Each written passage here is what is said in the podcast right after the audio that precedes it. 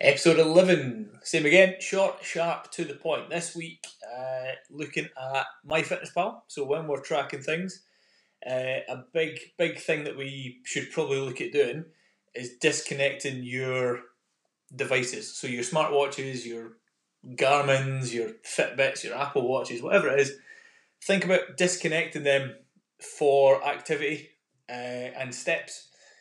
Um, purely because when we're using MyFitnessPal now, the, the the normal calculation. Let's take your your everyday person. They download my MyFitnessPal. Uh, they put in their current weight. They put in their goal weight, and MyFitnessPal gives you some sort of calculation. Now, I could go in there saying, right, I'm twenty stone, and I want to lose ten stone in the next, you know, month. Something like stupid, something really ridiculous I could technically program that into MyFitnessPal and it will give me a number.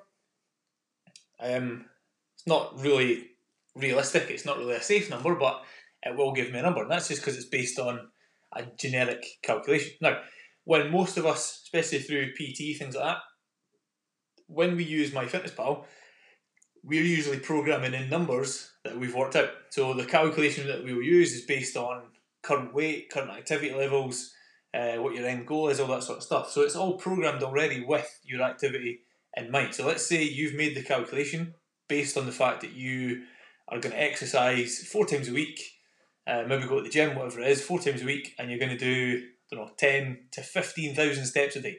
Something like that, something, something basic.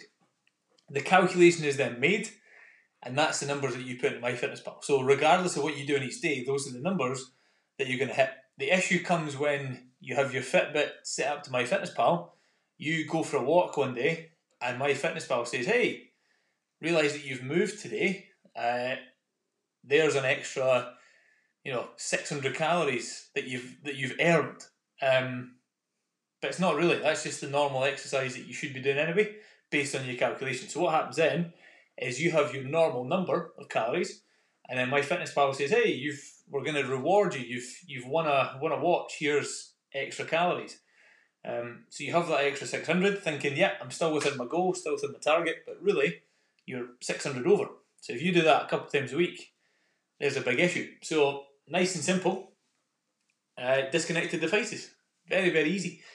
Go with the calculation that you've worked on. Now, fair enough, you might have your Fitbit connected to multiple apps and things like that. You might want to track your steps, that's perfect.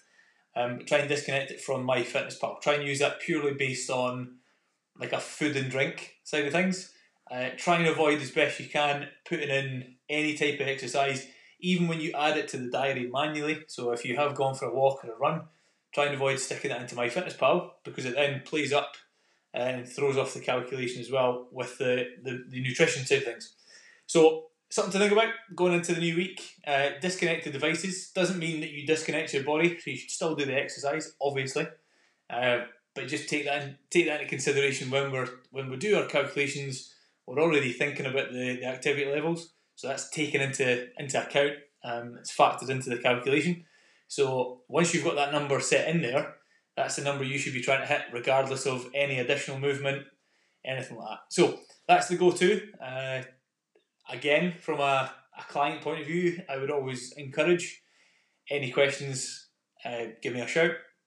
Uh, it goes for anybody else as well. So any questions, give me a shout. If you've, you know, if you've got a coach or whatever, um, give them a shout, whatever it might be. But top tip, uh, it will save you calories. It will keep you on target for a bit longer. Disconnect all sort of movement, fitness tracking watches, whatever, uh, from MyFitnessPal, uh, and stay on track. Easy peasy. Have a good one.